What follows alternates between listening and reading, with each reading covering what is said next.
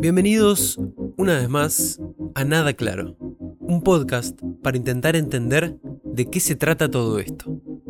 Esta vez hablé con Pauta Vela, maestra y educadora. Hablamos principalmente de educación, pero no solo de lo que pasa en las aulas, también del mundo que recibimos, de la importancia de los padres y de implicarnos en el tema como sociedad en general, de la tecnología y los niños, de su acceso y exposición no elegida en las redes sociales, de la importancia de repetir la sensación del jardín de infantes durante toda la vida, de la educación emocional para las frustraciones y del nunca dejar de querer aprender. Espero que les guste.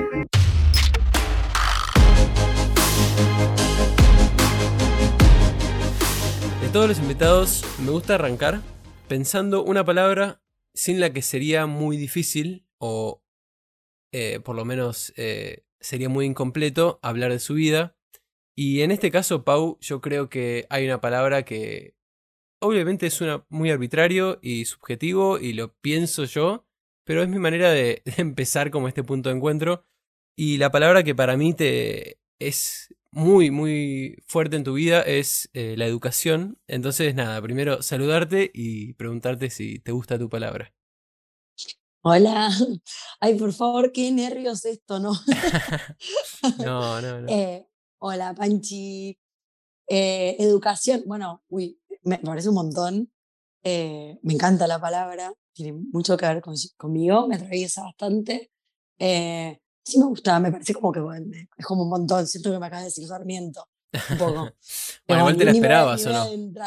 Sí, sí, me la esperaba, me la esperaba. Yo pensé que por ahí no me tenía una palabra más personal. Ah, bueno, no, si querés se puede cambiar, obviamente. No, no, no, no, me la quedo, me encanta. Porque en base a la primera palabra es la segunda pregunta que es. Ok. ¿Qué te dio a vos la educación? Uh, Ah, claro. Mira, la educación. Cuando son palabras difíciles, es más difícil. Claro, como completita. Eh, lo pasa, bueno, por dónde arrancar la educación, ¿qué me dio a mí? A, mí la, educación en un punto me dio una misión de vida. Hoy en día de adulto, eh, de grande, cuando la encontré, me dio una vocación, me dio millones de alegrías como profesora y como alumna. Eh, la educación también, si lo pienso en mi familia, me dio posibilidades, me dio herramientas, me dio capacidades, me dio personalidad.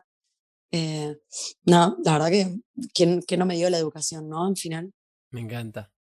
Eh, bueno, eh, básicamente todo esto es porque vos te dedicás, trabajás en la educación de un modo muy innovador para mi parte, que, que nada, es entenderla desde, desde el siglo XXI, desde hacia dónde querés ir y hacia dónde estamos yendo sobre todo. Entonces, nada, preguntarte también eso, ¿cómo, qué entendés que, que está pasando o qué pasa con la educación? Eh, sé que son preguntas amplias, pero bueno, puedes llevarlas a donde vos quieras. Preguntas complejas, me estás haciendo preguntas que, y de dónde venimos, ¿viste? sí, sí, sí, eh, perdón, arrancamos muy fuerte. Complicado, ¿no? Sí. Eh, bueno, ¿qué está pasando con la educación? Bueno, la educación está en crisis, pero sí que la educación está en crisis también es como repetir estas frases como siempre te quejas que son frases repetidas. Ay, la educación está en crisis, la educación está en crisis. Hace años que la educación está en crisis. La escuela hace años que sabemos que no funciona, que educa para un tipo de niño, que educa para un tipo de persona, eh, que todos tenemos una experiencia, bueno, de todo tipo de experiencias, pero suelen haber muchas cosas traumáticas, malas.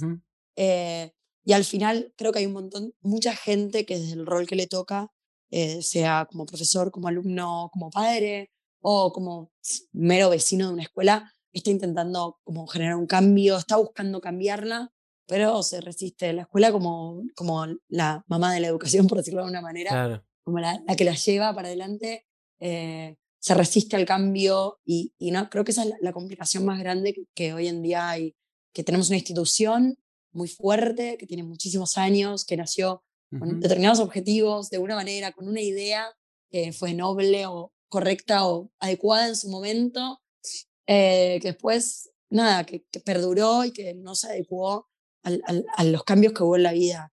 Eh, y hoy en día está tan cristalizada que, que creo que, lo que necesita la educación es romperla completamente. Y para romperla completamente desde adentro, yo lo veo complejo, lo veo difícil. No, no, No, no hay falta de intención, ¿eh? Pero... Sí, sí, sí, lo entiendo. Y sí, es verdad que, que es, una, es una frase repetida hasta el hartazgo, que todos hablamos de que la educación está en problemas, que hay que cambiarla, que, también hablamos todo el tiempo que todo empieza en la educación.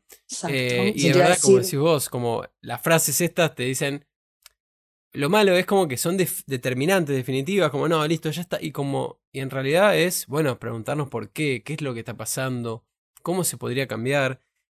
Para mí eso es, es tan importante como realmente eh, resolver el problema. O sea, o en realidad es resolver, empezar a resolver el problema. Porque es verdad que tiene un millón de aristas y un millón de maneras. Y como decís vos, la escuela quizás es eh, la madre de la educación, pero hay, un montón de cosas que vienen de afuera. ¿Cuánto entendés que, que el cambio en la educación debe venir desde dentro de las escuelas o desde fuera, desde la sociedad en general, o de la política, o de las ONGs, o de las empresas?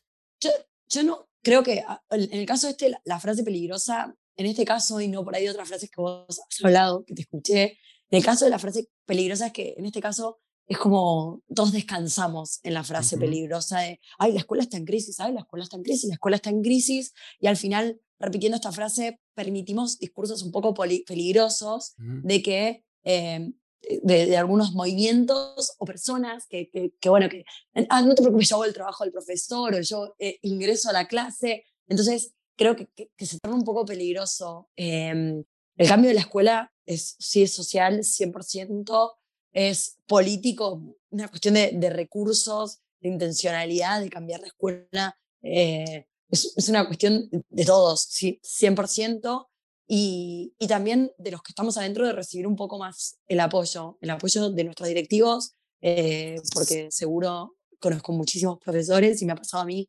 de, de no sentir este apoyo institucional. Eh, es, es, como que es tan vasto el problema, pero te juro que, ah, por otra parte, me sigo topando con mucha gente que está, que, que individualmente está, tiene intenciones, que lo quiere cambiar, pero falta como una, un movimiento colectivo. Eh, sí también creo, y, y, no sé, bueno, yo hoy em, trabajo en, una sociedad que respecto a, a, la sociedad argentina es, es, más avanzada en cuanto a desigualdades y eso es una ventaja en, en, un sistema, en el sistema educativo, eh, pero sí creo que, que justamente por eso romper un poquito con esto de la escuela, la única, la única portadora de, de la educación, puede llegar a ayudar, eh, entrar en otros tipos de sistemas educativos que, que le permitan a la escuela, bueno, como sacarle un poco de peso de los hombros.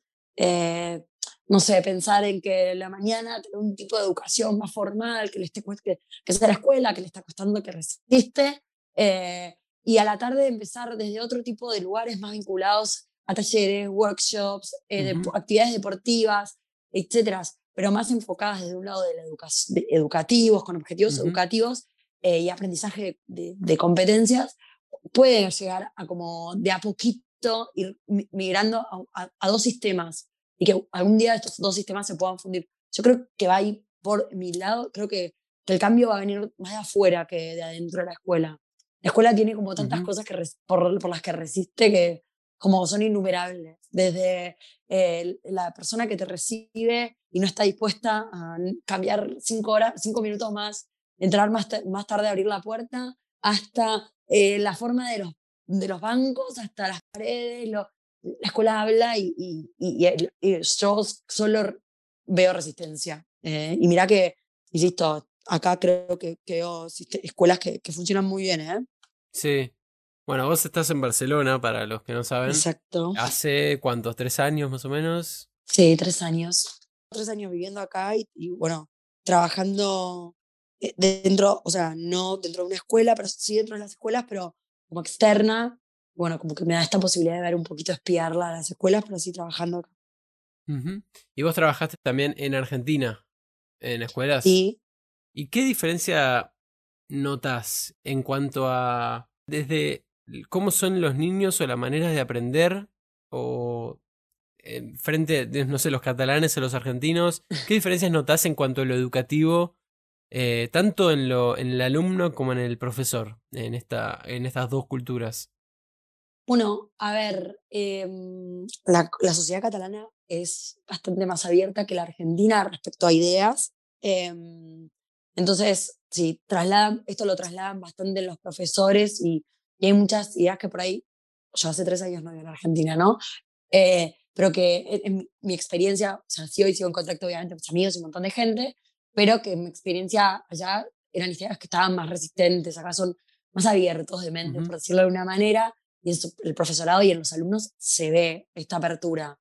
Em, después los niños son niños, acá en China, en Beirut, donde veas, y comparten e, esa esencia hermosa, que sí obviamente tiene su cultura y su, historia familiar y su historia social, eh, pero hay, hay algo que, un niño acá es alumno y es curioso y es activo y es eh, alegre y es natural y es sincero, transparente. Eh, y en eso eh, yo no trabajé con, en otros países, pero sí acá por ahí tuve la oportunidad de ver más niños que, que, los catalanes y, los niños son niños. Pero sí veo en los profes más apertura y bueno, también más posibilidades de recursos con los que cuentan y los que pedir creo que el profe argentino en eso tiene menos posibilidades y lo sabe, y en eso también se arregla más. Eh, el, profe de acá cuenta con más recursos eh, y también lo sabe. Sí. Eh, sí, sí, obvio, me parece que es verdad lo que decís vos, como los niños son niños en todas partes, y pero bueno, de a poco también los padres, o sea, más, cuando van creciendo, más vas viendo la influencia de, de, los padres o lo que sea. ¿Vos en qué sentido notás que, o sea, si vos decís que, que los catalanes son una sociedad más abierta, que yo también lo creo, eh, no, ¿no ves eso reflejado en la educación? O sea, en cómo, en ellos esperando que la educación sea un poco más innovadora, formadora. Eh, bueno, sí, en los tiempos que corren, no sé. La educación es más innovadora. O sea, eh, está, está, más abierta, hay ideas que, que, yo vi acá antes, que ahora sí las veo en Argentina, pero que, allá no las vi, y también veo un montón de cosas y patrones que se repiten y, y, cosas que son muy parecidas. Eh, sí en la sociedad y en planteos que me han hecho mis alumnos y en cosas que me han preguntado o, o que me han dejado de preguntar, sí veo ideas más abiertas. Tengo, eh, no sé, una cosa que me llamó mucha atención, por ejemplo, eh, acá son muy, quieren muy en claro los niños su vínculo con los derechos y que hablan de sus derechos y que los tenés que respetar y no desde un lugar de, de tratar de contrariarte, sino de tener bien en claro que tienen que luchar por sus derechos. Y, y bueno, no, no sé si supongo que tienes una opinión bastante parecida al respecto, que acá todo lo que es el tema de, de los derechos de autor son mucho mm. más respetados. Vos decir que no, que copias esta canción o copias este libro, que usas una fotografía que acá es como está mal visto, por decirlo una cosa. Qué loco. Y, y mis alumnos, o, la imagen, el lugar de, de, la imagen del otro. Y yo me acuerdo que al principio, cuando empecé a trabajar, por ahí tomaban fotografías de, las manos o de lo que estaban haciendo y, y, me han, ellos me han preguntado, pero dónde, ¿qué vas a hacer con esa fotografía? ¿Dónde vas a colgar? Eh, mirá que yo no quiero que aparezca mi fotografía en internet. Ah. Y, era un planteo que jamás en Argentina me han, me han hecho, ¿eh? Y, yo venía de trabajar en Argentina, al contrario, en Argentina era, sacame foto. Y, y eso es, es, más de la sociedad argentina que por ahí no, no, sé, insisto, por ahí hablo y, y algo de hace tres años, ¿eh? Sí, sí, eh, sí, no, pero. No, no, no, no, no, sé, yo hace tres años, si me sacabas una fotografía, no te preguntaba dónde la. Claro. ¿Qué vas a hacer con esa fotografía? Y hoy en día sí, y lo veo en niños y preguntas también. Claro. Eh, bueno, también los catalanes eh, eh, tienen ese tema más recurrente en cuanto a lo que son, o sea, sus derechos, o sea, con respecto al, independentismo y todo lo que sea. Exacto. Pero es verdad que la sociedad española, y me parece que también es algo que va sucediendo de a poco en, en la sociedad global, de decir como cada vez más gente dice, che, guarda con subir fotos de tus hijos a internet, porque no sé qué. Sí. Eh, o sea, tengo mi opinión sobre eso. ¿Cuál, es tu opinión? O sea, yo comparto, no, no me voy a hacer la que no, yo Instagram no, ya lo sabes. Eh, pero me parece, yo soy primero bastante reacia al tema de que estás eligiendo, subiendo una imagen de alguien que, que, no le preguntaste y que no tiene una opinión, no va a tener seguro una opinión formada sobre si vos subas esa imagen hasta dentro de unos años. Pero más allá de eso, que como papá o mamá podés elegir hacerlo y hacerlo de una manera cuidada. Sí. Mi pregunta, y, a ver, desde el día uno que empecé a trabajar, bueno, desde el día uno no, mentira, me costó un montón y lo tuve que aprender. No, lo hago desde un lugar de no juzgar a las familias ni a los padres, lo tuve que aprender a hacer porque me, costó, la tengo que decir, eh, como desde el lugar de, de profe, de docente. Pero digo, siempre que vos estés subiendo un video de tus hijos o lo que sea, no sabes subirlo y filmarlo y te pueden quedar recuerdos muy lindos. Eh, sí. Vos estás interponiendo una, cámara, un teléfono, algo cuadrado entre tus ojos y los ojos de tu hijo. Sí, que puede ser súper lindo y divertido para un montón de veces, pero no puede ser siempre la norma. Entonces, o sea, a mí me asustan estos videos de chiquitos que están llorando por un, un llanto que es súper normal y natural de un niño cobujado porque se le rompió algo y que puede ser súper divertido para la familia. Por ahí un está pidiendo que, que, lo abracen, que, que le expliquen, que no es importante lo que pasó, que, que, que, entienden el llanto, pero que bueno, a ver cómo trabajamos tus emociones. Y hay alguien que está eligiendo filmarlo. Y por ahí, digo, vos mañana, Panchi, me llamás y me decís, che, Pau, estoy totalmente destruido porque me pasó esto, venís a mi casa destruido, y es como que vos llegues sí, sí, me a contar que estás destruido y yo te estoy filmando. Sí, sí, sí. no se nos ocurre como adultos. Estoy, estoy muy de acuerdo con lo que decís y, y obviamente uno tampoco se puede poner en el lugar de juzgar a quien hace eso, porque bueno, probablemente eh, uno ve en realidad la foto, pero no ve, no estás 24 horas al lado de ese padre que tal vez está al lado de ese padre o esa madre que tal vez está al lado de su hijo 24 horas Y, lo filma 5 minutos al día.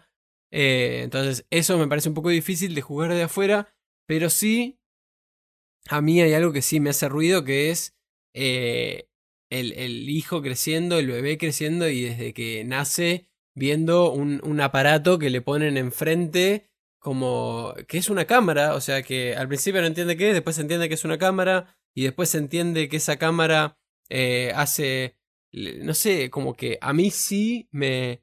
Eso me choca bastante, el hecho de... Eh, nada, como el estar compartiendo la vida, pero al mismo tiempo el estar... Eh, que un chico se vuelva como el personaje donde todo el tiempo está siendo filmado y donde todo el tiempo está... No sé, yo de chico no me acuerdo que... O sea, no me filmaban. Bueno, y no, no sé. O sea, creo que nosotros también nos teníamos las herramientas. Creo que bueno, también esto va a ser una cuestión de educación y todas las herramientas tecnológicas que vamos adquiriendo, que son fantásticas y geniales, tenemos que aprender a usarlas de una manera que sigan siendo fantásticas y geniales, porque obvio que hoy tenemos el teléfono que en cinco segundos tenés una cámara espectacular para sacar una, foto súper linda de tu hijo y acordarte de ese momento y eso también es súper lindo, pero también tendremos que aprender a, que, bueno, que, a mí me choca mucho esto de niños llorando en la cámara y se escucha a la mamá riéndose, que por ahí seguro lo que se está riendo el niño puede ser gracioso para un padre. Por ese niño en ese momento no se está riendo, está llorando y lo está viendo con mm. un ojo y que está diciendo a gritos, por favor, alguien cálmeme en este momento porque yo todavía no me sé calmar.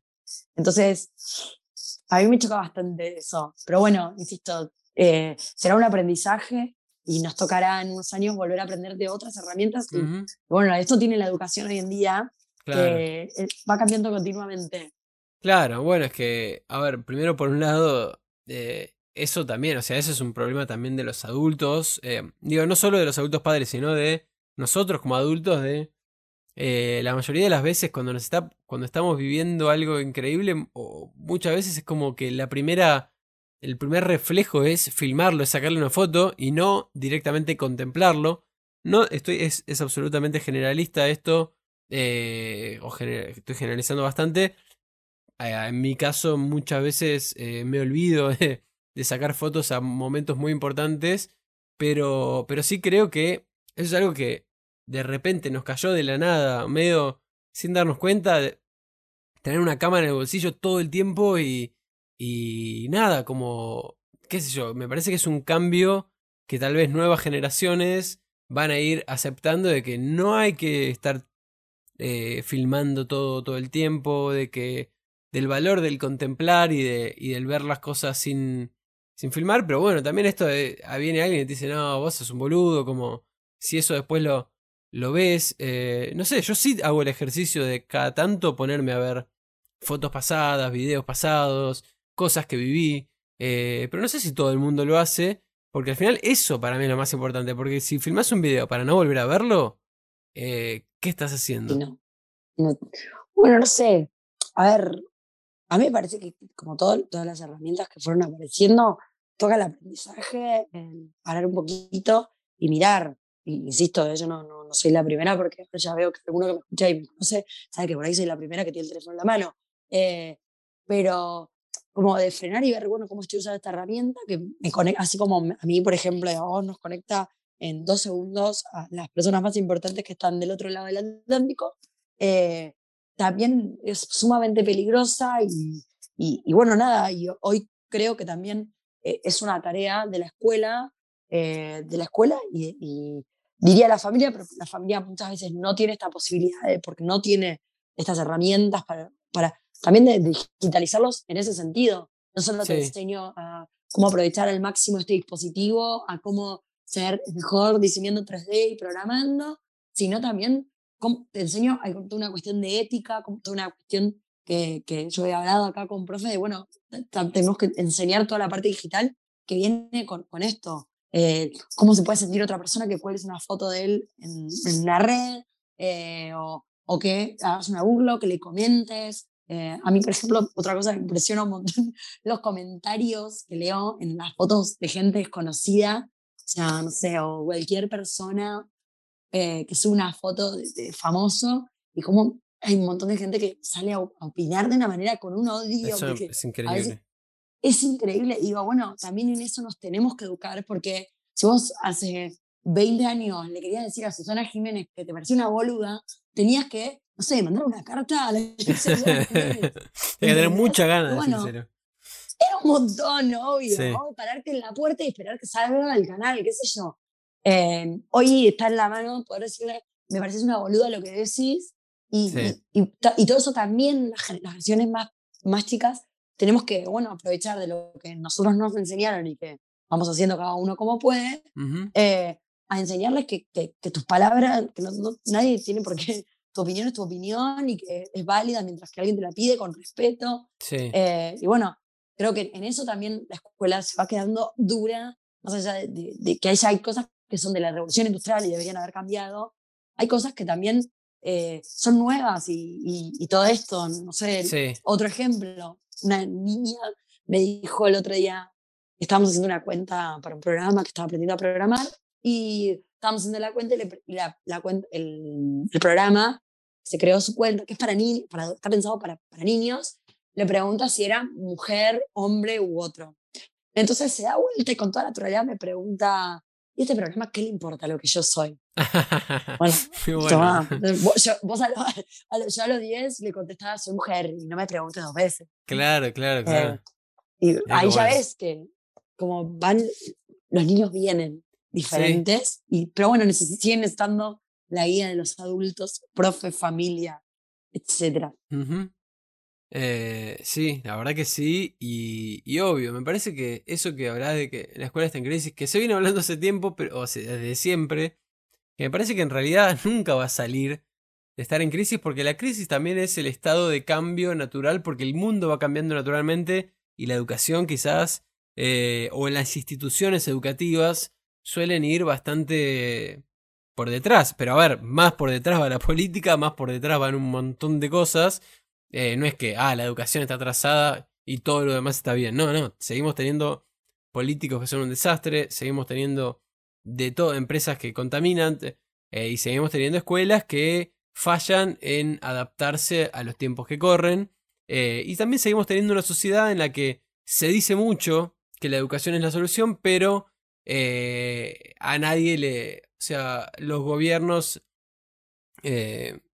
sean... Nada, del, del color que sean, muchas veces como que la, inversión en educación, al no verse, tal vez en 10 o 15 años, eh, es como que todo termina siendo muy de cartón, muy por, para fachada y lo que sea, y no terminás realmente generando cambios profundos que al mismo tiempo es muy difícil generar esos cambios profundos porque hay una sociedad adulta que tampoco celebra esas cosas porque no ve los resultados. Entonces estamos en la generación real time donde se tiene que hacer todo lo que lo actual, pero después nos quejamos de que otras cosas son viejas, pero es como eh, yo ahí entiendo ese eso que decís de es muy difícil cambiar las cosas porque hay una cantidad de factores atados al status quo, a que todo siga como es, que, es verdad, que cuando vos haces un cambio, cuando haces una revolución o lo que sea, hay un montón de personas, de industrias o de cosas que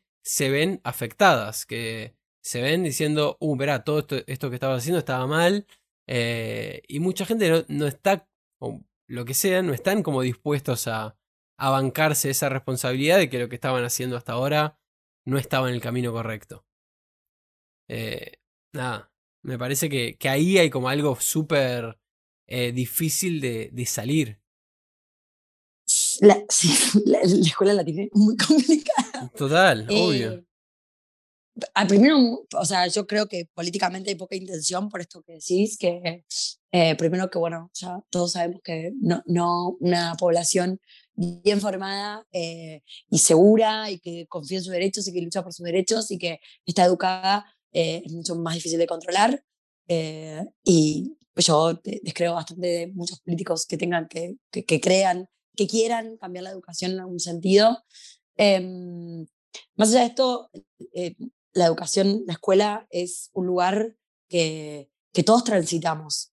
Con nuestra mejor o peor experiencia, la escuela todos pueden opinar y es lo que pasa mucho también con la escuela, que todos entran a la escuela con como mucha, ay, yo conozco, yo sé, pero yo con bastarde, muy bastardeada también desde el lugar de, ay, la tarea del profesor y, eh, y todos pueden hablar de, de la escuela, entonces requiere un, profesorado sumamente formado, eh, requiere recursos, un profesorado que no está bien pagado, lo sabemos todos, que esté bien formado, que, sea reflexivo, reflexivo continuamente sobre su práctica, eh, que, que, que, más allá de que muchos tienen vocación, no alcanza con esa vocación, no alcanza porque luchamos y en nuestro país vemos continuamente las desigualdades que hay. Entonces, todos pueden opinar de la escuela y es muy fácil decir que un profesor eh, ah, hace mal su tarea y que quiero, yo quiero, estoy dispuesto a hacer la tarea de ese profesor, pero eh, ¿cómo, ¿cómo rompes algo que, que, todo el mundo puede opinar y hablar de la claro. Porque no, no sé, digo, yo mañana me decís, che, habla de podcast y cómo cambiar los podcasts, y yo te digo, bueno, ni idea, yo no tengo ni idea de ese tema, no, no sé ni por dónde arrancar. En cambio, yo te digo, bueno, habla de la escuela, y vos me decís, vamos, pues yo iba a la escuela, pasaba esto, pasaba lo otro, y, puedes opinar de la escuela. Eh, sí, de, pero eso, eso pasa en todos los ámbitos, ¿no? O sea, todo el mundo opina de, de, de todo, pero no está mal opinar de todo, el tema es opinar eh, como si supieras de, sobre todo, eh, como si tuvieras esa, esa información que otros no tienen y como si existiera esa manera única de resolver las cosas donde que todos no están viendo y vos la sabés. Y eso me parece que termina afectando, eh, o sea, todos opinan de... Todos opinamos de todo en realidad, de política, de lo que sea, eh, y muy poca gente dice, eh, no sé, o sea, no tengo idea. Yo, o sea, yo por ejemplo no tengo idea cómo eh, se mejora la educación, la verdad. O sea, sí tengo algunas propuestas, o sea, tengo algunas nociones, algunos indicios, algunas cosas de lo que yo viví, pero yo la verdad es que no sé, desde que me fui al colegio hasta hoy, no tengo idea cómo es ahora la educación. No sé si cambió, si se siguen haciendo las aulas para 30 personas o si ahora son cursos más chicos. No sé si, como, no tengo ni idea. Entonces, no, como no sé, no opino sobre eso. Eh, pero hay muchos ámbitos, mucha gente eh, no dice, no, yo no tengo idea. La verdad es que no tengo idea, no lo sé. Cuando es algo que hasta en la escuela debería ser algo a celebrar, el decir, esto no lo sé. No, bueno, sí, eh, pero también creo que hay una, una no sé cómo llamarla, eh, una rivalidad entre los de adentro de la escuela y los de afuera de la escuela. Eh, y no quiero ser simplista y, simplificar un entramado que es muy complejo, eh, porque la escuela nos atraviesa socialmente y, es muy complejo lo que pasa en la escuela. pero al final tenemos como un objetivo único y es que cada niño que entra a la escuela pueda salir eh, conociendo y desarrollando al máximo sus cualidades y sus capacidades y haciéndose dueño único de, su aprendizaje. Claro. Contenido va, contenido viene. Eh, lo importante es que esa persona reconozca que tiene cinco habilidades que son muy buenas y las desarrolle, que reconozca que hay cinco habilidades que le son más difíciles y las pueda desarrollar mm, mm, con sus dificultades y que aprenda a aprender. Lo importante es que aprendas a aprender porque más en el mundo que vivimos, Google nos contesta todo. Entonces, hoy se trata de, de ser aprendices toda la vida, y aprender a aprender. Al final, un niño que aprende a aprender tiene todo. Total. Eh, entonces, si emocionalmente podemos acompañar a ese niño en sus fortalezas y en sus debilidades y aprende a aprender, bueno, ya tenemos todo. Eh, y al final, yo creo que hay una rivalidad muy grande entre eh, la política, digo, no, no, no lineal, pero las familias, y al final la escuela también tiene que aprender a, a como compartir, y, y, no sé, yo creo que hay mucha desinformación respecto a la escuela de, estos son nuestros objetivos y no salir de los objetivos formales que encontrás en la página de internet de una escuela o en el Ministerio de Educación. Digo, esto es lo que queremos, enseñar, digo, la, educación hoy se trata de esto, queremos enseñar esto. Yo creo que hay mucha información y a mí me pasa con mis amigos, mis amigas que tienen hijos, que les comparto información y que al final me dicen, claro, nunca lo había visto de esta manera. Eh, cómo, cómo puedo ayudar o me han pedido cómo puedo ayudar a aquel aprende que, o sea, yo creo que la generación y eso lo súper celebro, hay una generación de papás mucho más comprometidos en informarse eh, sobre diferentes modelos, sobre cómo enseñar, cómo aprender. Y por ahí deberían salir un poco del lugar de la crítica, como si el profe fuera el culpable de todo lo que pasa. Claro. Eh, y aliarnos un poquito más, como mínima alianza, una alianza bastante tonta, digo, tonta no es tonta y es muy difícil, eh, pero una primera alianza como de, y a mí me ha pasado de grupos donde yo me presenté como, como la profe que estaba ahí disponible y que la familia entra a la escuela para participar más. Participar es, te comparto cómo voy a enseñar, te comparto los objetivos que tengo con tus hijos. Eh, bueno, pero, pero todos estos son procesos que por ahí al final terminan siendo muy dentro de la energía de, de, de, una clase, de un profesor o un grupo de familias o un grupo de niños que decide tomar ese camino y, y, necesitamos que esto que se maximice, ¿viste? que sea más, más para arriba. Sí, sí, sí, lo entiendo y, y es verdad, y eso también te quería preguntar, o sea, el rol de, eh, o, en realidad el punto de encuentro entre las familias y, y los colegios y las escuelas y la educación, porque, viste, están los típicos memes o lo que sea, donde, o ni siquiera, el meme en realidad es una representación de la realidad, donde antes eh, el chico llegaba a casa y decía, mi profesor me puso un 1, y el padre mm. decía, pero ¿qué carajo hiciste? Y ahora al está el meme donde va el, el padre a hablar al profesor, pero a decirle, pero ¿qué carajo hiciste?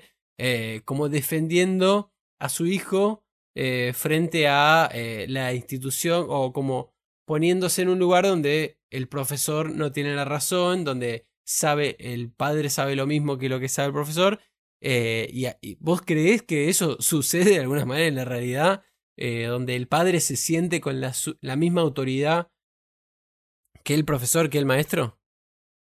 Yo creo que, bueno, sí, yo me he sentido muchas veces cuestionada y hasta bastardeada, maltratada, por decirlo de alguna manera. Bueno, no sé, sos la niñera de mis hijos. Eh, y yo, como profe, estoy súper formada, pero porque estudié mucho porque nada, como me definiste como educación, entonces, eh, y, y conocí muchísima gente súper formada, y, yo creo que, que ese padre, desde una ignorancia, o sea, es ignorancia también ese maltrato, eh, es ignorancia y, es también esto, como un, como por ahí pasamos de ese profe que era el dueño, el dueño de la clase, que se paraba al frente sobre un, un, un escalón más arriba eh, y, transmitía como de el modelo más transmisivo de estoy pasando de mi cerebro a tu cerebro las ideas. Em, y hoy en día hay muchos modelos, muchos enfoques, muchas formas de, llevar adelante la educación sin, sin ese modelo transmisivo donde el profesor es el que tiene el saber, pero la familia no lo sabe, no, no, no, sabe tampoco qué, para qué o por qué se hacen las cosas. O, o, entonces, creo que también desde esta ignorancia hay un cuestionamiento em, a, lo que se hace o se deja hacer. Eh, y también porque socialmente, bueno, se abrieron otros canales de comunicación, no sé, eh, se, se, abrió, bueno, esto de que es gratis opinar y que eh, antes uno lo pensaba más y creo que es un poco de, todo, pero bueno, la escuela tampoco se supo adecuar a eso. y al final yo veo y he leído y veo videos y cosas súper interesantes para que la familia acompañe la educación de su hijo o pueda cuestionar. A mí me parece súper súper rico que un padre pueda cuestionar eh, como qué es lo que está pasando, por qué su hijo no está aprendiendo o por qué... Em, pero desde qué lugar cuestiona, o sea, y ahí de nuevo es muy diferente un papá que te, se te presenta y bueno, tengamos una reunión porque o no sé cómo ayudarlo, veo que él no está aprendiendo, que no está interesado, eh, que cómo, cómo lo acompañamos, o hasta preguntar, y vos, Paula, ¿qué estás haciendo para que él aprenda?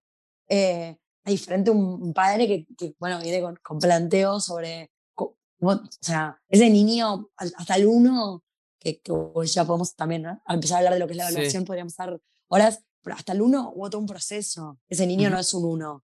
Claro. Ese proceso se comunicó a la familia, o sea, ese proceso el profesor se dio cuenta de lo que estaba pasando con ese niño, esa familia vio ese proceso, eh, pero por eso es como tan complejo el entramado de la educación que... Sí, es que, a ver, es muy complejo y, y como decís vos, es muy difícil de ver a simple vista como una solución, pero me parece que también es porque es el reflejo de, una, de la sociedad, o sea, obviamente es un, algo absolutamente resultadista, algo absolutamente del día, de que quiere resolver todo el momento, de que piensa que es todo cortoplacista y que todo tiene, que ser rápido y tiene que estar de acuerdo eh, con tu visión del mundo. Eh, y me parece que también es el reflejo donde eh, la educación o la institución educativa, tanto como los padres, durante muchos años se creía que era como el control de una persona durante sus primeros 15, 16, 17 años.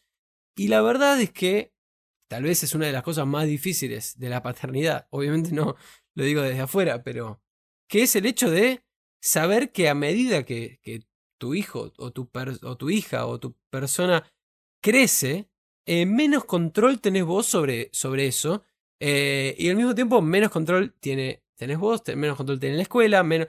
Y la, para mí el problema es pensar eso, seguir pensando que uno debería tener el control. O sea, que uno debería. Tu persona. En un momento dijiste tu hijo, tu persona. O sea, es un montón. Claro. eh, que ya la palabra control, ¿de qué hablamos de control? O sea. Eso. Es que, es que el control, o sea, como la, ilusión de control sobre tu hijo, sobre que vos, vos vas a, a decidir con qué cosas se va a enfrentar, con qué cosas no, que vas a, durante X años a, manejarle la vida, está bien, o sea, no deja de ser una ilusión de control y el problema para mí es pensarlo como control y no como darle los mejores estímulos que puedas, mostrarle, demostrarle sobre todo tu visión, tu manera de hacer las cosas bien, para que la pueda como copiar de algún modo. O sea, me parece que e, el problema de, la educación eh, recae no en las instituciones, no en la familia, sino en, en, el, en, el en lo humano de, mm. de, asumir que una persona eh, que nace eh, de tu sangre o no, o que sos hijo adoptivo, eh, que va a ser una, una extensión de tu persona, cuando no es así. Bueno, pero también, a ver, son todas ideas que socialmente van arraigadas a un tipo de familia, o sea, a ver, va de la mano de la idea de pensar que vos o yo, para desarrollarnos en la vida y completarnos, tendríamos que tener un hijo. Claro. O sea, una, como el que te, dicen, o sea, que sos eh, el que completa tu familia, el que completa tu familia, el que completa tu familia, y pasa un momento donde ahora tenés que completarte, tenés que completarte y completarte. Claro, sí, sí, sí. Eh, es, es algo que socialmente está impuesto y yo creo que eso también va cambiando. Em, creo que, que, la mayor parte, a ver, si vos le preguntás a un profe, eh, a, a, muchos, probablemente de cuántos estén que quieren, eh, que como alumnos quieren niños libres, reflexivos, pensantes, eh, críticos. O sea, yo quiero que a mí me han contestado alumnos que qué aburrido que estoy, Paula, en tu clase. Y eh, desde el respeto, ah, pues lo mejor que me puede decir un, niño que, que, me esté criticando, desde el respeto a algo que no, no está funcionando. Pero a, la, pero a la vez, como profe después, es muy difícil de la teoría ir a la práctica. Em, y es muy difícil después como profe decir, no, que era un niño reflexivo, crítico, pero que el niño te mire y te diga, eh, tu clase es muy aburrida, amor, ¿eh? eh la verdad que nos cuesta mucho. Eh, entonces, creo que, que, también es un, es un ejercicio, la, la, docencia es un ejercicio súper, súper personal y que también, em, así como la familia, el, el ser padre, son, creo que para ser mejor madre o mejor padre o mejor profesor, y de haber muchas profesiones más que les pasa esto, uno tiene que ser la mejor versión de su persona posible. Y yo me voy encontrando que en diferentes épocas de mi vida personal fui siendo una diferente profesora y que al final la profesión se fue pasando al lado de mi vida personal y la personal a la vida y me fueron como ayudando a, ir eh, mejorando yo eh, y hacer este ejercicio de, de, bueno, esto de que recibir que un niño te diga, tu clase me parece lo peor, eh, bueno, no, y sentarte y hablar, a ver qué pasa, y cómo estás aprendiendo y por qué te parece esto, eh, pues un aprendizaje también. Y creo que como no soy mamá, y, creo que, como mamá debe pasar un poquito lo mismo. Eh, seguro una mamá que le preguntes, o un papá que vos le preguntes sobre sus hijos, te va a contestar, yo quiero que mi hijo sea, ahí, sea libre, que piense, y que, y que pueda crear y que sea así. Y, y después por ahí en, en muchas cosas y decisiones que van tomando, por cuidarlos y con decisiones de, mucho amor seguramente eh, esté entendiendo lo contrario. Claro. Bueno, es un ejercicio continuo y creo que estar abiertos a, a, que escuchar o que la escuela nos escuche o yo escuchar a la familia puede ser un ejercicio como sumamente interesante de, de, enriquecer esto y poder juntar esta, estos ideales que tenemos con, con, la práctica, que es por ahí lo que le, está costando más a la escuela. Y... Sí, eh, sí, sí, y absolutamente para mí hay algo que, que es la noción de, de, perfección que muchas veces pensamos que existe, como que, que o que mucha gente, mucha gente se guía por eso, como que lo que debería ser, cuando uno mira para arriba, y me parece que uno de los aprendizajes más difíciles y al mismo tiempo más enriquecedores que tiene es ver que, que sus padres no eran superhéroes, que era gente que intentaba hacer lo que podía con lo que tenía, eh, y eso eh, es obviamente, obviamente cuesta eh, descubrir eso, ser que uno es hijo de gente que hacía lo que podía, que no es, que uno cuando es chico los idealiza y lo que sea, pero y al mismo tiempo yo creo que eso se aplica a un montón de cosas donde decir, bueno, la educación es un poco hacer lo que podés desde tu lugar y cuando y tan bien hacen esas frustraciones, tan bien hace ese aburrimiento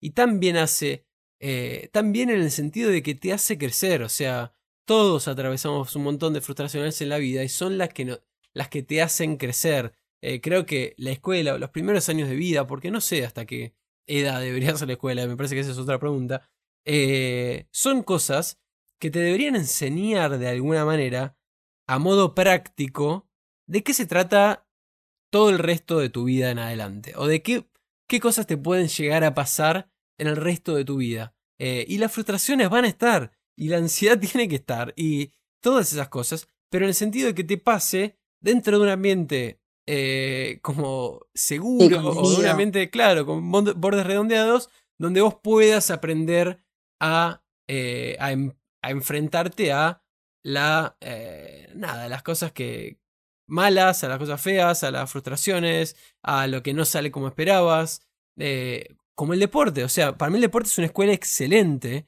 Eh, y, sobre todo es una escuela excelente porque nadie le mete cabeza. O sea, nadie. No está. Eh, bueno, igual sí.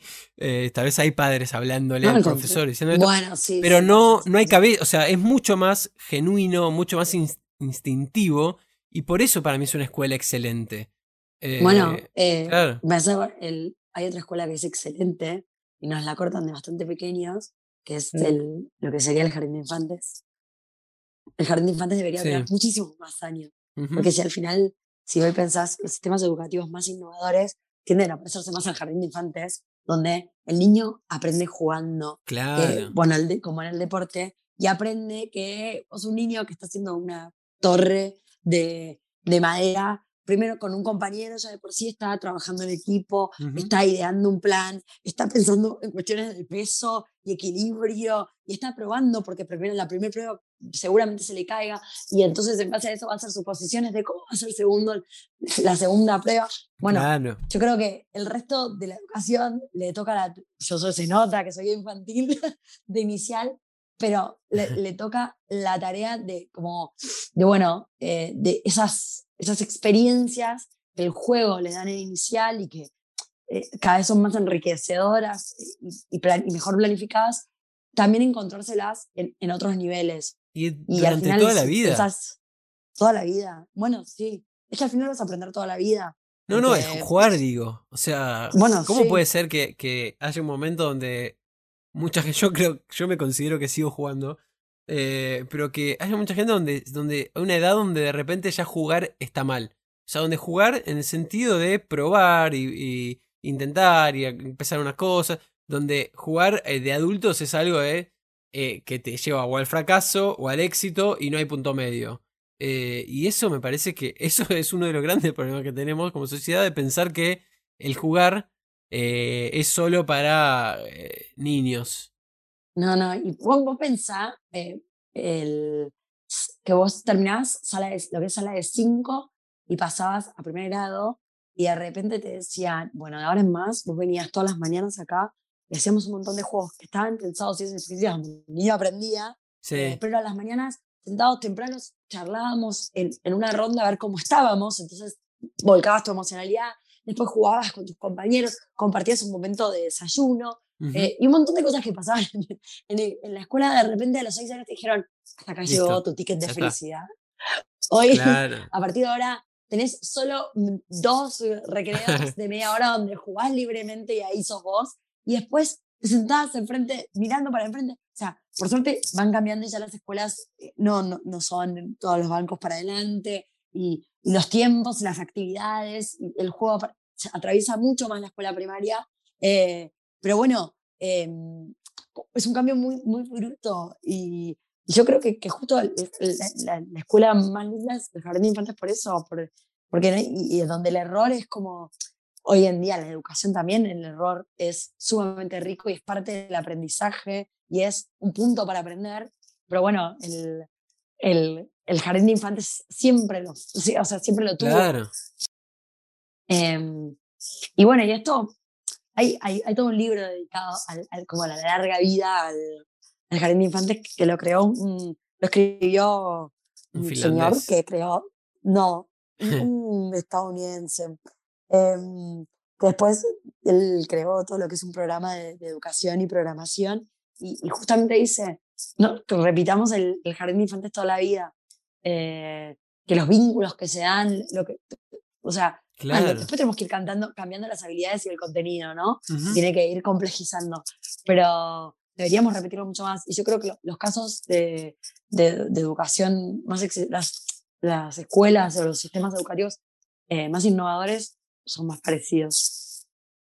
Sí, es que, a ver, vos me decís eh, jardín de infantes para toda la vida, re, o sea, me fascinaría ir a un lugar a hacer las cosas que hacía más o menos jardín de infantes, adaptadas a mi época, pero Mismo lo pensás con, no sé, juegos de plaza. No existen los juegos de plaza para adultos. Y decís, ¿cómo no existen? tipo, está buenísimo. Eh, es verdad. Bueno, los parques de diversiones son los juegos de plaza. bien, para pero sí. Para adultos. Puede ser. Pero claro, pero como está regulado hasta ahí. claro. Un día al año, no más.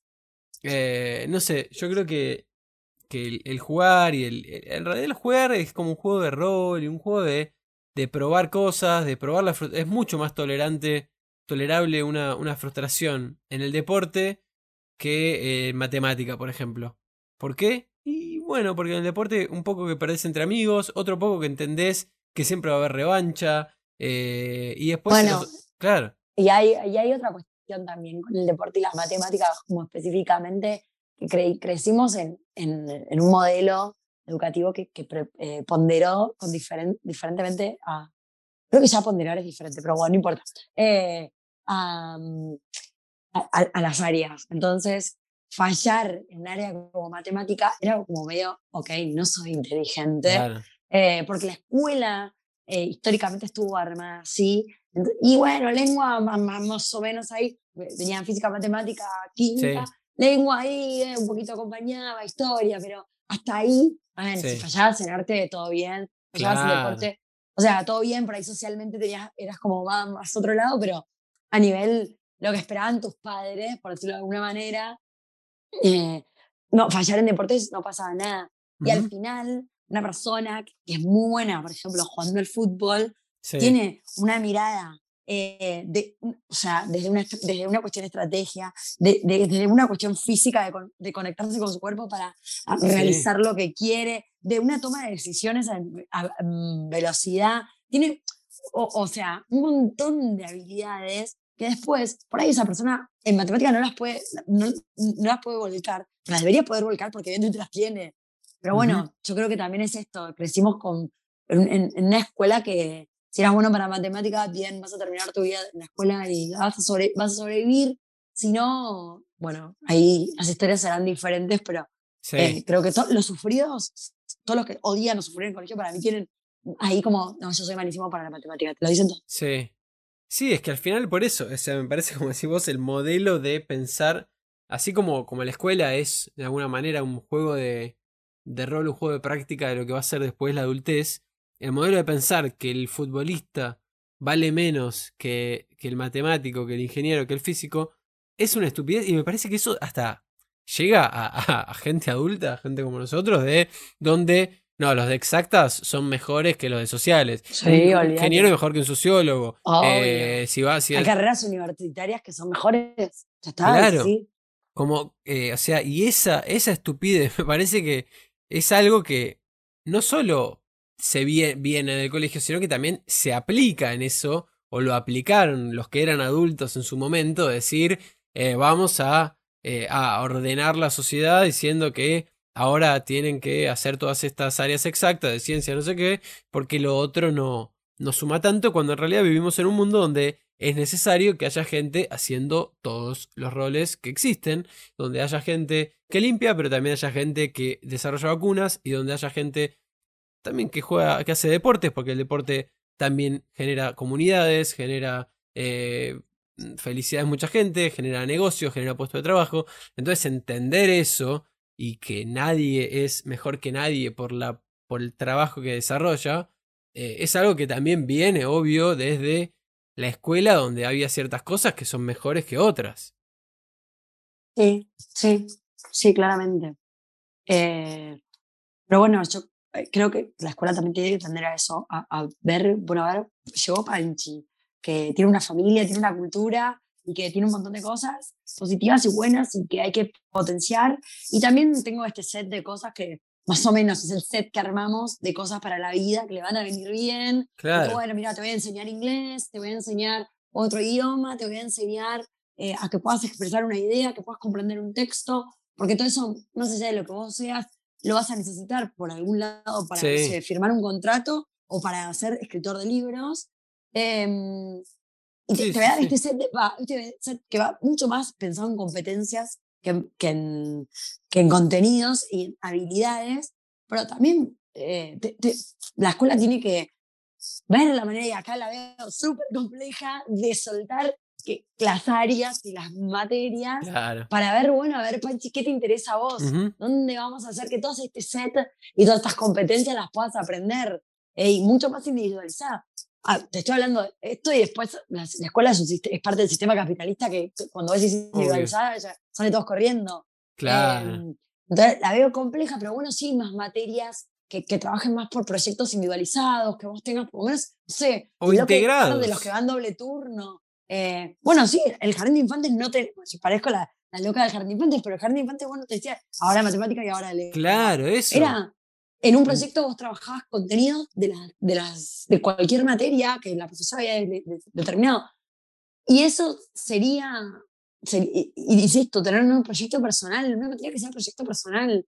No sé, a mí me ocupa la música y me encantaría poder aprender a tocar música electrónica. Bueno, vení, vení, Panchi, porque esto también, y, pero bueno, que requiere que alguien le pueda enseñar a Panchi eso. Sí, sí, sí. Los profesores no sabemos todo, entonces es complejo pensar ese sistema, pero bueno, yo creo que no, que, tenemos que, tiene que haber una solución que, podamos hacer eh, el individualismo de esto, pero llevarlo a algo gigante como es la escuela. No sé. A ver, me parece, me parece súper interesante y, y, estoy muy de acuerdo en, en, eso de. Nada, primero también te quería preguntar eso, como hacia dónde, cómo crees vos, o por lo menos cuáles son tus indicios, tus ideas de hacia dónde llevarías el sistema educativo, porque es verdad que para mí lo que es aprender un poquito de todo es reconta necesario. Yo en el colegio aprendí un poquito de todo y hoy en día me interesan un montón de cosas y me interesa la geografía, me interesa eh, la ciencia, me interesa el Big Bang, me interesa la biología eh, y no me dedico a nada de eso, pero me fascina y me fascina aprender y leer sobre esas cosas. Y yo creo que esa, fascinación eh, de algún modo fue mi educación, fue mi lo que me trasladaron tanto la escuela como mis padres, yo creo que mucho de eso viene de, de mis padres, de la, del apetito por el saber y por conocer cosas nuevas y por explicarme un poco de todo, y donde yo después en la escuela, en el colegio y en todo, pude encontrar esos espacios donde iba aprendiendo algunas cosas, eh, y después durante el resto de mi vida las sigo haciendo y sigo leyendo algo. Hay otras cosas que tal vez no me interesan, pero a veces no me interesan porque no las veo explicado de una manera interesante, porque después veo un libro de matemática o alguien, un documental hablando de la magia de la matemática para que existiera, no sé, el, universo, y me parece alucinante. O sea, entonces yo creo que muchas de las cosas no es que no sean interesantes, sino que no se cuentan de una manera interesante, y ahí también está el poder de la comunicación y lo que decís vos, el poder de cómo eh, individualizar o por lo menos personalizar más la educación, porque todo está personalizado, hasta la, abrís Instagram y toda la publicidad que te aparece está personalizada para vos, pero la educación no está personalizada porque, obvio, requiere de humanos y requiere de trabajo y requiere de recursos, más recursos puestos ahí y menos en otros lados. Eh, sí, bueno, sí, eso, a ver, seguro, igual yo creo que sí, sí puede haber, porque también me parece que, hay mucha gente que al querer entrar a la escuela podrías, no sé, puedes pensar que en proyecto personal tengas como, no sé, una posibilidad de gente que, no sé, yo te, por ejemplo, vos que tenés un, dominio de edición de video, etcétera, yo estoy segura que si el día de mañana te llamo y te digo, eh, mira, tengo un alumno que está como muy interesado en esto, eh, ¿estás para venirte una tarde al colegio o algunas tardes o hacerle, bueno, más ahora que descubrimos que nos podemos comunicar mucho más virtualmente. Em, pero bueno, nada, vamos de nuevo. Entonces, ¿qué tenemos que educar? Tenemos que educar a un niño que, que sea curioso, que, que sea, eh, que sea crítico. Es lo que tenemos, o sea, al final nos podemos romper el coco y, insisto, sí seguro que hay que darle herramientas eh, para poder hablar bien, eh, como un montón de herramientas que sí son, o, de poder, no sé, observar un objeto, poder entender lo que está haciendo, una hipótesis de ese objeto, eso seguro. Pero también tenemos que pensar en el lado de, cómo, vamos para desarrollar esta personita que viene con una plataforma de cosas hermosas y personales y cómo vamos para acompañarla y, y, que esa curiosidad la, la, tenga toda su vida y que esa, esa, esa, autoestima, esa confianza en sí mismo la tenga toda esa vida, esa ganas de aprender. Entonces, bueno, también hay todo un trabajo emocional que la escuela y la familia tenemos que hacer. Eh, claro. y, y, entonces el contenido, es que el contenido, ¿qué me importa el contenido? Porque insisto, vamos de nuevo. Claro. O sea, no hay contenido que hoy no esté a la mano, al, alcance de nuestras manos. Eh, entonces vale mucho más saber discriminar entre las 20.000 páginas que te da Google, sí. saber eh, determinadas cosas. Y no por eso no vamos a enseñar cosas, contenido, pero tenemos que tener bien en claro cuál es nuestro objetivo. Em, y, y es como, a veces, nada, yo sé, a ver, sé que hay mucho para hacer, sé que se puede hacer muchísimo. Em, yo trato desde mi lugar, eh, que me toca hoy, que, que ser profe de algunos alumnos, en, muchos cursos me toca esta, vez, em, poner mi granito de arena en, desde lo emocional de los chicos, a lo personal, al pensamiento crítico, a las preguntas que les hago.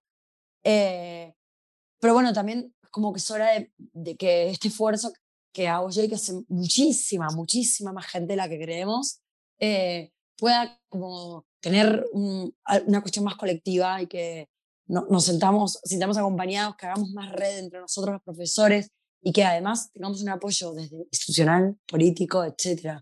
Sí. Y bueno, eh, creo que, que, que hay, que se puede. Claro, por eso, me parece que con todo lo que decís y con todas las maneras de, de entender todas las, las, aristas que hay, las maneras de, de, resolverlo, hay puntos por lo menos para comenzar a trabajar en eso, que seguramente ya lo, o sea, que ya lo está haciendo, no que, empezar, sino que, pero en general, como comunidad, como sociedad, decir eh, qué cosas tenemos que empezar a hacer desde cada uno de los roles, o sea, desde el rol de padres, también desde el rol de eh, cómo, qué, qué cómo hablamos o cómo entendemos la educación, como esto de si como adultos estamos diciendo el ingeniero es más importante que el sociólogo o que eh, ahí ya estamos, eh, no sé, perpetuando un, un modelo donde, nada, se diferencian ciertas cosas, pero después llevándolo a, a lo que es eh, un, algo más, más práctico, como modelo educativo, vos, ¿qué te imaginas? O sea, ¿cuánto debería durar la educación? Eh, digo, porque a mí me parece también. Volvemos 17 años. Claro, total.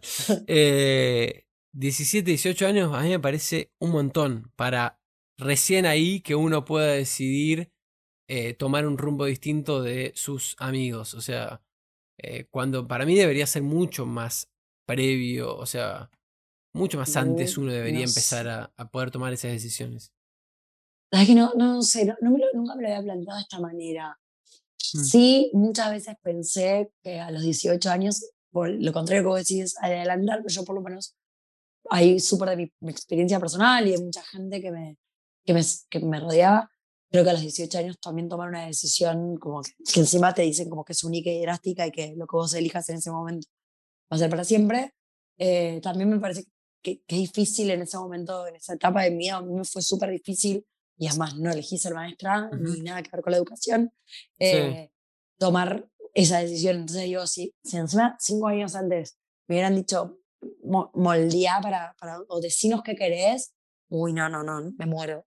O sea, claro. y menos mal que, que, puede cambiar, porque, o sea, por empezar, estaría siendo como ingeniera o por ese mundo, así que no. Bueno, es que nadie lo sabe, eso. A cualquiera que le preguntes, a mí me preguntás qué, qué querés ser cuando sea grande y no lo sé, o sea, obvio que es muy difícil, pero por eso Pasa me parece... por ahí, si pensamos en un sistema educativo que se parezca más a, a la vida, un juego, que sea más, más ameno de transitar para todos, eh, que tenga más espacio para la individualidad, que vos sí, encuentres en la escuela un lugar donde seas vos mismo, donde vos te puedas, puedas desarrollar lo que te gusta y aprender cosas que alguien que, que ya estudió, que no te puede decir, esto también te, lo tenés que estudiar. Digo, al final esos 17 años que por ahí algunos vivieron como 17 años de cárcel, se sí. pueden tornar en 17 años de desarrollo y, de, y, y, y, y dejar de ser la, la escuela un, un, trabajo. Claro. Eh, bueno, es que la escuela pero... se, se, hizo eh, como equiparando, o sea, se hizo el horario laboral, se sí. hizo todo como, nada, como para preparar individuos para integrarse a la fuerza laboral bueno. y nada, todo lo humano quedó como, bueno, algún día lo haremos y al final todos los problemas que tenemos hoy en día son un poco de esa falta de humanidad y esa falta de, de entender que la realidad es diferente al ideal y que, y que hay un montón de cosas que necesitamos eh, que son mucho más básicas, como le puede ser la escucha, como puede ser el, el hablar, eh, que el colegio es como que nada, eh, no sé, como que un montón de esas cosas no, no sé, yo quizás en el colegio sí, me acuerdo de talleres, de orientación vocacional de que teníamos un orientador, pero no había, bueno, y eso que fui a un colegio religioso donde había algo más de comunidad y había algo más de, de, de, retiros y lo que sea. Pero lo importante que es eso, eh, porque después la, toda la sociedad adulta termina yendo a terapia, eh, pero de chico nadie, o sea, es como que en el colegio no tenés esos espacios para hablar de en, en, en comunidad o con alguien sobre los problemas que tenés, sobre las cosas que te trauman, que te frustran, que quisieras cambiar. Y para mí eso es, estamos pateando problemas que son absolutamente humanos y que nos van a pasar durante toda la vida para después. No, sí. Bueno, hoy, hoy, la educación emocional sí atraviesa mucho más la escuela. Eh, cada, después, bueno, cada escuela y cada sistema educativo tendrá, podrá ser estudiado, eh, pero ahí decir educación emocional es algo que, que, aparece mucho en las escuelas y se van poniendo, poniendo en juego, depende, bueno, insisto, acá también cada escuela, y cada, cada escuela es un mundo, cada sistema educativo es un mundo, cada, es súper diverso, pero hoy hablar de emociones y hablar de, el espacio de, esto hoy existe em, y el lugar que tiene en el vínculo, en, en, el vínculo, eh, las emociones en un vínculo del maestro, del maestro y el alumno, el lugar de, las emociones del maestro. Em, y, pero bueno, no por eso, no sé, yo, yo creo que igual hay, hay muchas cosas, no sé, es como que se van metiendo ideas, teorías, eh, por ahí hasta muchos tenemos en la cabeza muchas cosas que sabemos seguro que la teoría funcionan, pero que igual, no sé, volvés a entrar y la volvés, es como que volvés a, repetir la misma. Y, hay cosas que, a veces digo, ¿por qué? ¿Pero para qué eso? ¿Cómo, ¿Por qué le digo esto? ¿Por qué me enfado por esto? ¿Por qué? O sea, digo, y, bueno, es, una resistencia continua, es un aprendizaje continuo. Y sí, pero bueno, esa es, la, esa es la vida misma, o sea, sos humana y eso me parece que es importante.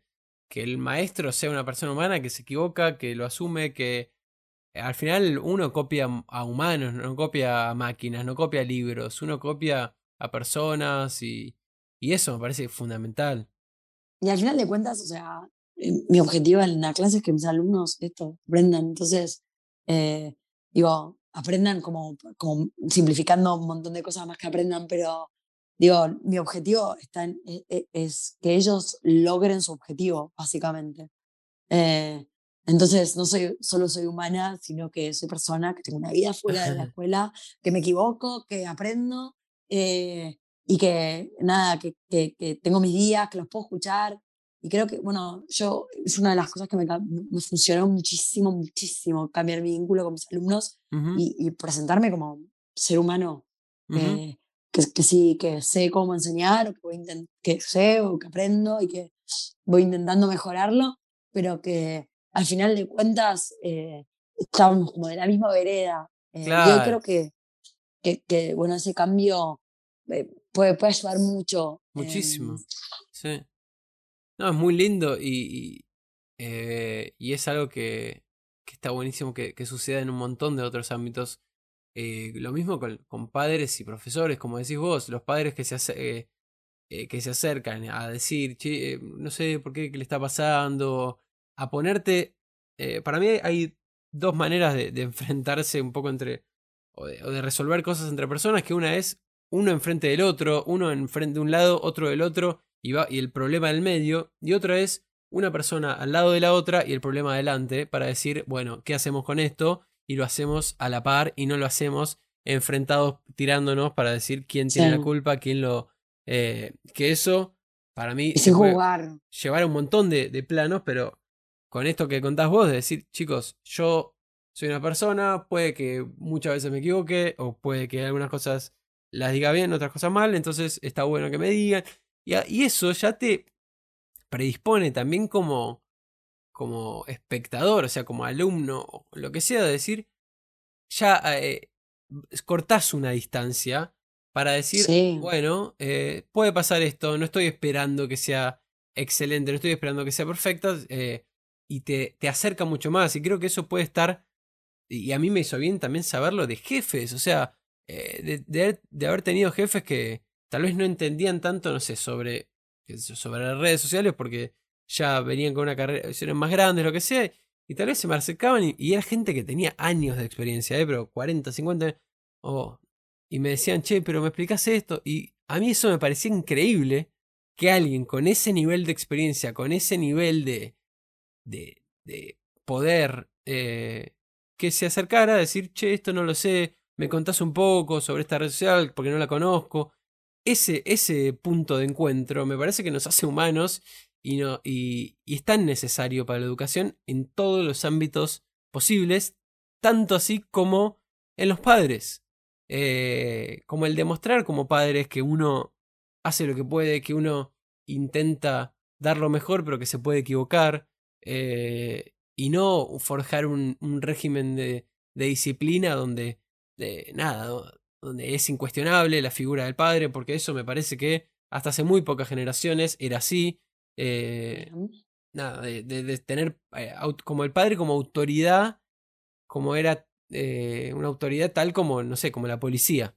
Ah. Y eso me parece que es patético, o por, obviamente desde el, con el diario de lunes es patético, y me parece que es un aprendizaje que podemos tener las, las escuelas, los profesores, no como autoridades policiales, o los padres no como autoridades policiales, o, sino como personas que están intentando que esa persona nueva pueda ser mejor aún que ellos eh, y seguramente lograr cosas que ellos quizás en la vida no puedan lograr y así poder progresar como colectivamente como, humanidad. Bueno, que, pero creo que se trata como un poco doble, de reconocer al otro y sin juzgarlo.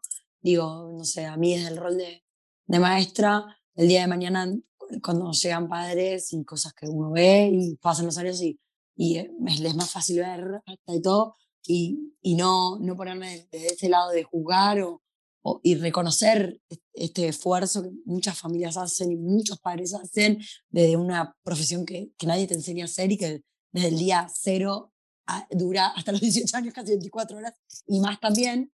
Em, y, y, lo mismo del otro lado, que un padre pueda empatizar y, y, reconocer a un profesor como una persona que se formó, que, que hace su mejor esfuerzo, que se equivoca eh, y, que, y que también es persona y que también le pasan cosas en su vida personal.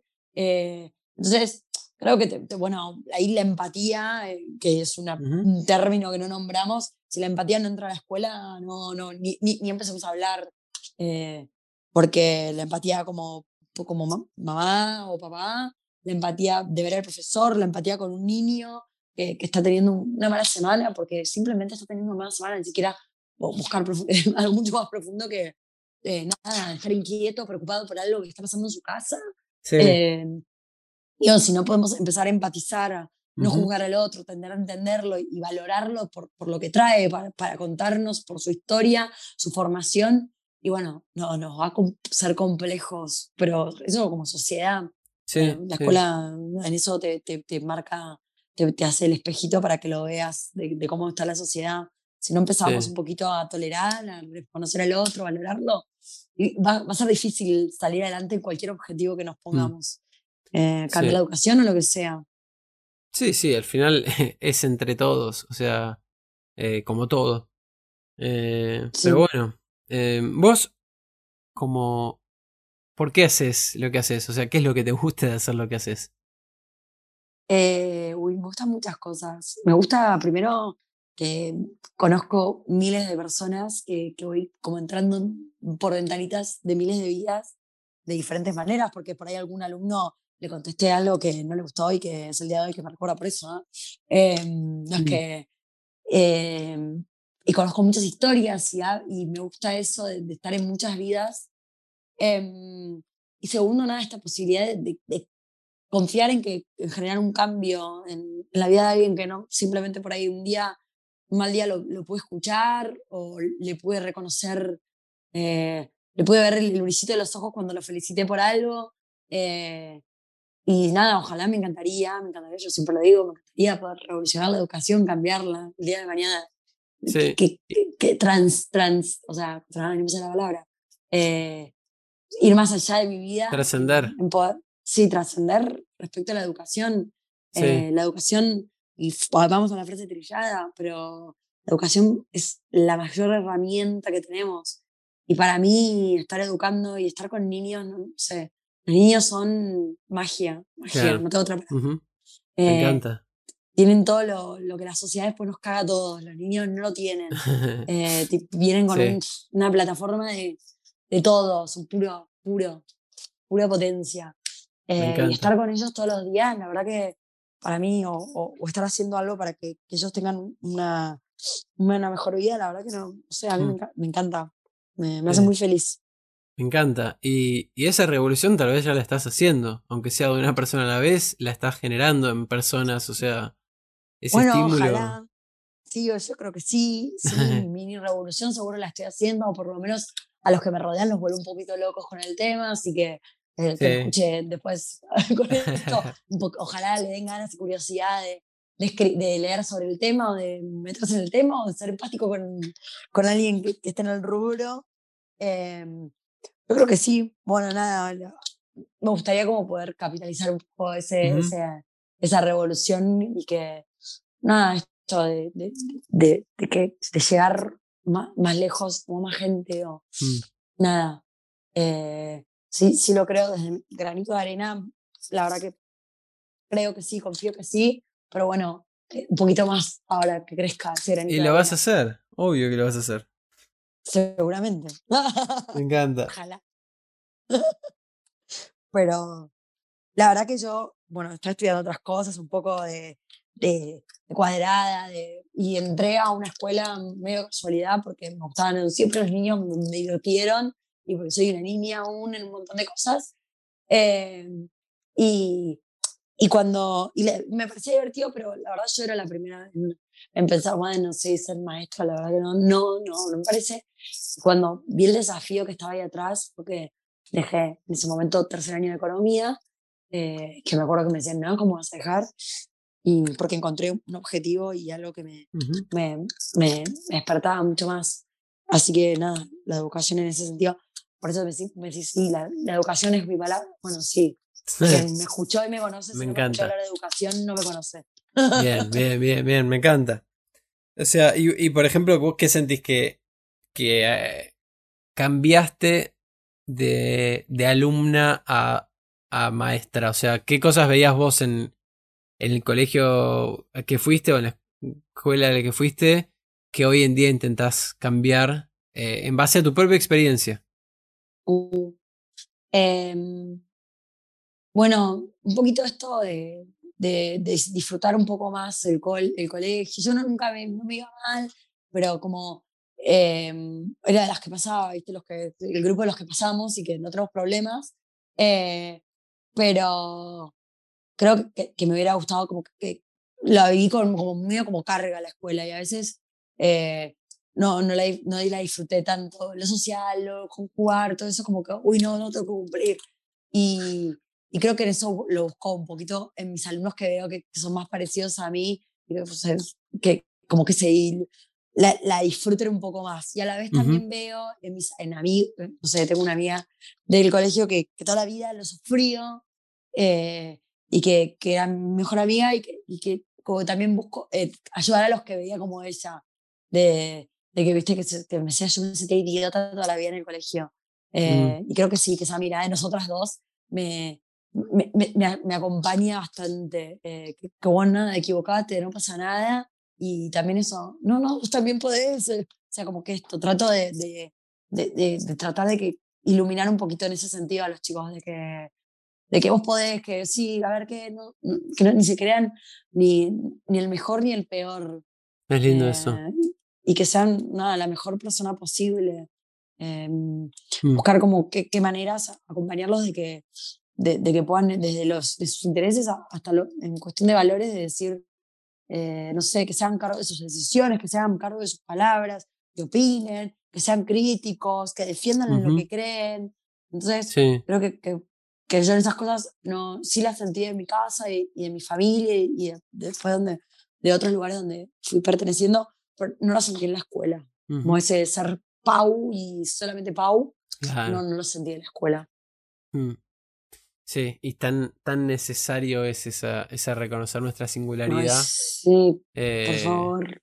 Para todos, para el amor propio, para el amor con otros, para creer en nosotros, para confiar en nuestra intuición, para hacer todo, o sea, para crear.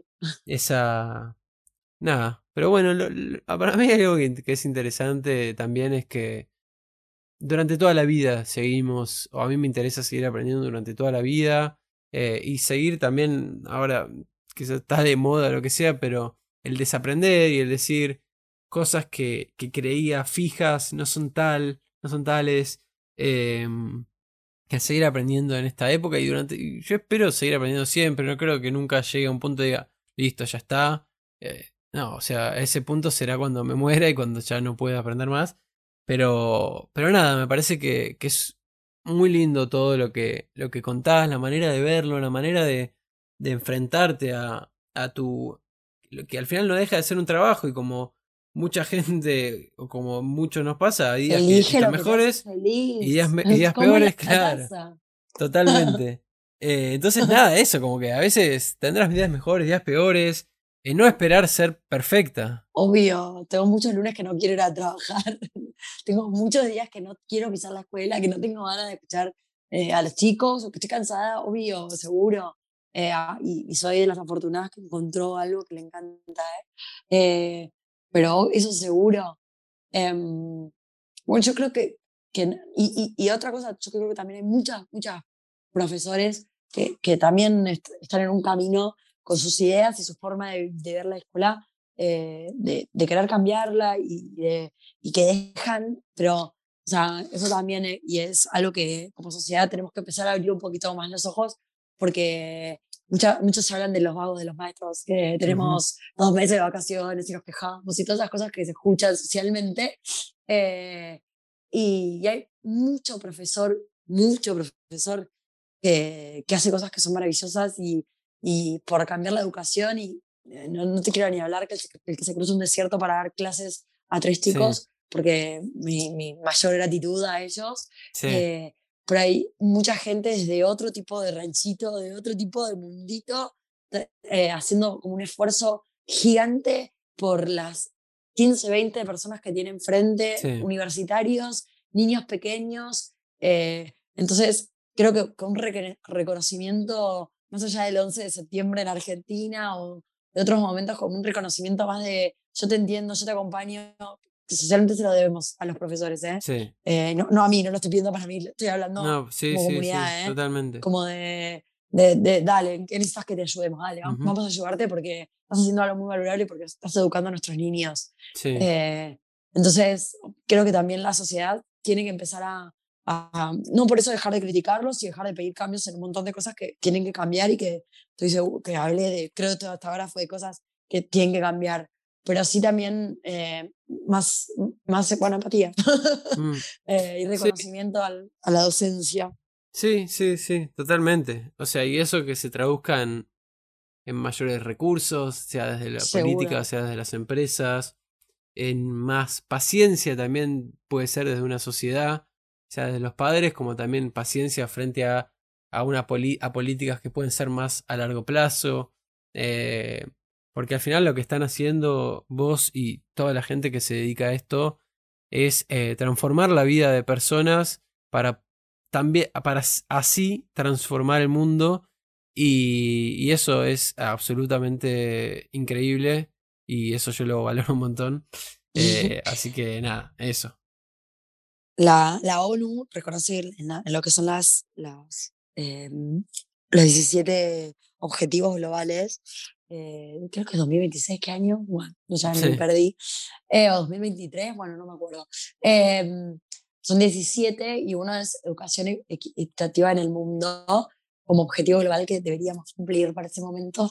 Eh, y reconoce dentro de eso como que el, que la educación no es solo el objetivo más importante como objetivo en sí, sino que sea equitativa, que todos tengan el mismo acceso, porque mm, ni, ni, hablamos, ni tocamos ese tema de cuestiones de acceso a la educación, em, sino que es además el, la herramienta que con esa herramienta vamos a poder cumplir los 16 restantes. Entonces, eh, el valor que tiene la educación y, el acceso a la educación, y cómo deberíamos estar todos con, con la misma locura por de frente viendo de, la manera que sea, como cómo voy a ayudar yo, o no sé, o cómo voy a buscar mi manera de, como papá, o como vecino, o como, no sé, o joven curioso que, no sé, de cruzarme a la escuela, a mi escuela donde los que fui, ¿cómo puedo ayudar? Sí, sí, eh, sí. Deberíamos estar todos muchísimo más pendientes de todo eso. Total. Y sobre todo el no darnos vuelta, o sea, al final todos venimos de mejores o peores educaciones, de más eh, eh, didácticas o menos didácticas, de mejores o peores padres, pero todos de alguna manera aprendimos que esa educación nos forjó y nos formó a ser quienes somos hoy, en lo bueno y en lo malo, eh, pero entonces, eh, sobre todo en lo, en lo bueno, es decir, no, darnos, no darnos vuelta y decir, no, pero ya está, no, que se la arreglen como puedan, porque porque yo eh, nací así o crecí así y para mí estuvo bien, entonces que ellos se la banquen y es el típico de no, no, mi, viejo me cagaba chancletazos y yo así aprendí y a veces no es, no se trata de eso, o sea, eh, creo que eh, si vos entendiste que el mundo va de otra manera, no te des vuelta a decir, no, ya está, ahora que los que vengan se arreglen como puedan, porque yo, no, o sea, es la, la solidaridad de decir, es también responsabilidad nuestra, de todas las personas en el mundo, eh, que las cosas estén como estén y también es responsabilidad que las cosas cambien para bien o cambien para mal. Todos tenemos esa responsabilidad, nadie es ajeno a eso. Y me parece que en cuanto a educación es esencial que todos desde nuestra parte entendamos eso, desde los sobrinos de amigos o desde hijos o desde eh, vos trabajás en una empresa donde podés eh, tener ciertos recursos donde podés destinar bueno poder destinarlos a proyectos de educación y que no sea un lavado de cara para comunicarlo, sino que sea real. Eh, a mí eso me parece fundamental y me parece que como acción eh, es algo que nos va a traer muchos, muchos, muchos eh, buenos resultados a nosotros y a los que vengan después de nosotros, que como decía antes, siempre van a poder vivir cosas que tal vez nosotros no lleguemos a cumplir, porque si no, si seguimos pensando en un mundo donde todo termina en nosotros y donde no nos interesa lo que venga después, nada, finalmente terminaremos extinguiéndonos y, bueno, no sé si eso terminará siendo tan bueno. No, no, no, no, no. Sí, yo creo que sí, que, la educación, eh, bueno, la vamos a tener que cambiar entre todos. Em, y la escuela tendrá que aprender que entren todos más a la escuela y todos entrar, cómo van a entrar a la escuela. Y, nada, sí, es, es, una, es un objetivo súper gigante. Pero bueno, también un poco, si, si nos ponemos solo en la cabeza del objetivo final, creo que y empezamos a caminar. Claro, eh, total. Empezar a dar pasitos y procesos y, bueno, que capaz no los veremos nosotros los frutos, ni nuestros hijos, pero ojalá un día eh, esos pequeños pasos vayan llevando a una educación más equitativa para todos y donde todos se sientan autodesarrollados y puedan salir de la escuela florecidos en vez de eh, estructurados en una caja. Mm, en una flor en una caja. Me encanta. Eh, bueno, creo que estamos más o menos llegando al final, no me di mucho la hora. Pero, pero bueno, hacerte algunas preguntas así como rápidas que suelo hacer con todos. Preguntas, uff. ¿Te parece? No, son preguntas rápidas, la respuesta quizás no es al instante, pero. Vale. Em, la primera es, ¿qué te gustaría hacer hoy antes de que termine el día? Em, me gustaría, no, creo que me voy a ir a tomar una cerveza con mis amigos. Muy bien. Apúrate porque Barcelona cierra temprano, ¿no? No, Barcelona a las 5 de la tarde ya está todo cerrado, ya, no, ya no puedo salir de mi casa, así que me la voy a tomar en mi casa la cerveza. Perfecto. ¿Y qué te gustaría hacer eh, antes de morir? Algo. Algo. Mm, bueno, me gustaría un poquito esto, como que me, gustaría em, en el momento que, estoy tranquila, porque me gustaría morirme tranquila, ya que voy a elegir, ¿no? Eh, y estoy cerrando los ojos, esto que, te, que, de trascender un poquito en cuanto a un cambio en la educación, eh, poder, como decir, no sé, tener una sonrisa que sea algo mío interno y yo sentir que, que un poquito lo logré. Eh, que en ese sentido sí me gustaría. Me encanta. Em, si, cobrar, si la plata no fuera un problema, o sea, cobras un sueldo suficiente, ¿de qué te gustaría trabajar? No, estaría en educación.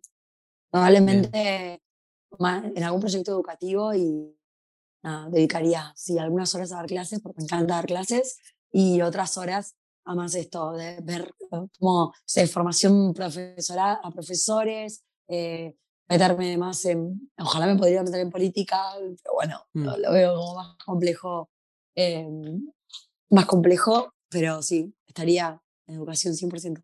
Me encanta. Eh, ¿Hay algo que te dé miedo? No, sabes que soy cero miedosa, ¿eh? soy bastante, no, no tengo, creo que, que mis miedos van más de la mano de, de, no sé, de, de algún día toda esta energía y estas ganas que tengo desde cambiar la educación o de aprender y de cosas, sentir que, que se apagó y que hace rato que no me doy cuenta que está apagada. Mis miedos van más por eso que, que miedos materiales o, o, es más esto, es decir, un día de darme cuenta que, hace meses que, que, que, no, no, no, estoy, apagada, no estoy siendo yo, no estoy eh, creciendo o reflexionando, pensando. Em, más eso. Muy bueno, me gusta. Eh, ¿Cuál es el problema? ¿Cuál es el problema si él está abierta la pregunta? Sí. ¿Cuál es, el, problema? ¿cuál es el problema? Bueno, este, en este momento me parece que el problema es que estén cerrados los bares, por si me entonces, no sé qué contestarte. Yo te decía, para mí este problema es que en Barcelona están cerrados los bares. No, pero no, no, no quiero salir respetuosa que hay un montón de gente que la está pasando bastante mal. no, pero no. No, no, lo primero que se surge y todos los problemas son iguales de válidos.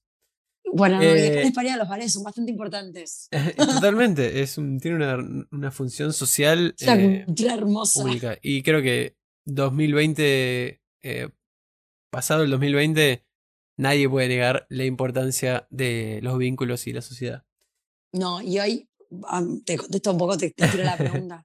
Pero hoy en día estamos un poquito, los que estamos acá de este lado, que estamos como en este encierro, que no es encierro, eh, que tenés un montón de libertades, que seguís siendo productivo, vas a trabajar, mm. como no, no, tenemos ese reparo y reflexión que teníamos por ahí en abril del año pasado, donde, no, bueno, espera, voy a meditar, voy a calmarme, voy a mirar esto, voy a hablar con, porque yo lo necesito, porque mira lo que estoy viviendo. No, seguís produciendo, a trabajar, pero a la vez, nosotros, por ejemplo, hace seis meses que a las 10 de la noche estamos adentro y eso al alma también la mata un poco, ¿eh? Así que eso me parece un problema en serio. Es un gran problema. Sí, sí, la exaltación de la productividad y, la minimización de la, de la socialidad. De lo cultural, de lo... Sí. Total. Eh, y bueno, la última pregunta es, eh, ¿hay algo que tengas claro? No, no. No. bueno, creo que hay muchas cosas que sí, pero no, no, no. Es una pregunta que prefiero contestar con que no. Perfecto. Eh, voy a contestar con que no. Bueno. O sea, sí tengo que, que estar atento, los ojos abiertos. Genial, me gustó. Eh, bueno, entonces eso fue todo, Bauti. No sé si te quedaste con ganas eh, de que te pregunte algo, de preguntarme algo o lo que sea. No, no, la verdad me encantó, la verdad que ya que me elijas me encantó. Eh, así que nada, espero no haber ofendido a nadie, ni usando ningún tipo de problema en la educación. Esto es lo que yo opino. invito a cualquiera que, que, le interese el mundo, que quiera opinar, a, a que, me, a que me contacte. Y, nada, la educación la vamos a cambiar, la vamos a cambiar entre todos. Me encantó. Eh, bueno, muchas gracias eh, por de nada. a esto. De nada. Bueno, un beso grande y gracias a todos los que lo escucharán en algún momento.